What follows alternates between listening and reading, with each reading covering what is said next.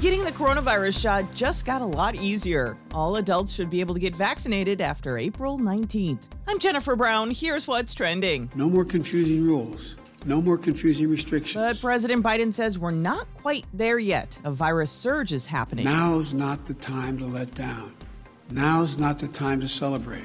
Some get skin rashes after getting the coronavirus vaccine. A new study finds the skin reactions are a brief side effect and so far have not led to more serious complications. Skin irritations can show up a day or so after getting vaccinated and in some cases are seen a week later. Researchers tracked folks who've received the Pfizer and Moderna vaccines and say none have caused a life-threatening reaction. And an update on mask rules at Disney World. You still gotta wear them throughout the park even if you're vaccinated. But now you're allowed to take off your mask while taking outdoor photos. Now the question is, can you get a selfie with Mickey? Not likely, with social distancing rules still in place.